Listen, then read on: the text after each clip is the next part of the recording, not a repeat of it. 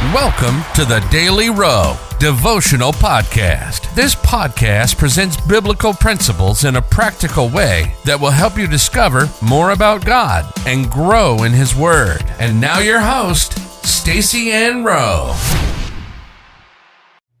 Hello, friends. Welcome to another daily devotional.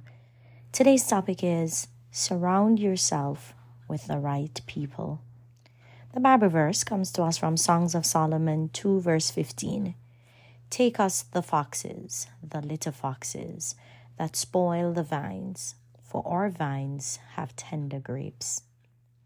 Songs of Solomon 2, verse 15 starts by saying, Take us the foxes.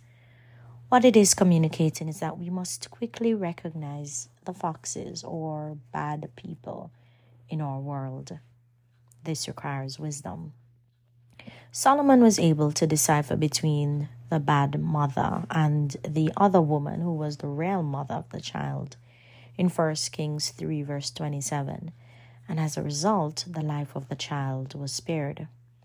On the other hand, Samson did not recognize that Delilah did not belong in his world, and as a result, his potential was not fully realized and his life was cut short. The reality is that the bad people in our world are not easily recognizable. It is because that is the case that the scripture refers to them as little foxes to suggest that at first sight they may not be obvious to the eyes. To achieve this, they use their craftiness to disguise their ill intent. This certainly was what Delilah did. Nevertheless, it is important to detect bad people quickly because of the damage that they can create. The scripture alluded to this when it said that the little foxes spoil the vines, to highlight that the bad people who are planted in our lives are placed there to create damage from the root.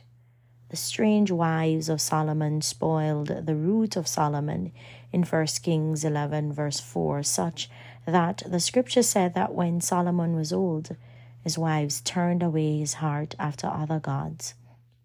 As a result, after his death, his seed after him no longer ruled over Israel, but instead ruled over the tribe of Judah. Bad people should be detected and removed from our lives quickly. Life application Detect bad people quickly by asking God for wisdom and studying the past and present action of people in your world. Let us pray. Father, grant me the wisdom to detect who is in my life for the right reason. Surround me with the right people, and may I have the discernment to detect those who are bad for me. In Jesus' name, amen.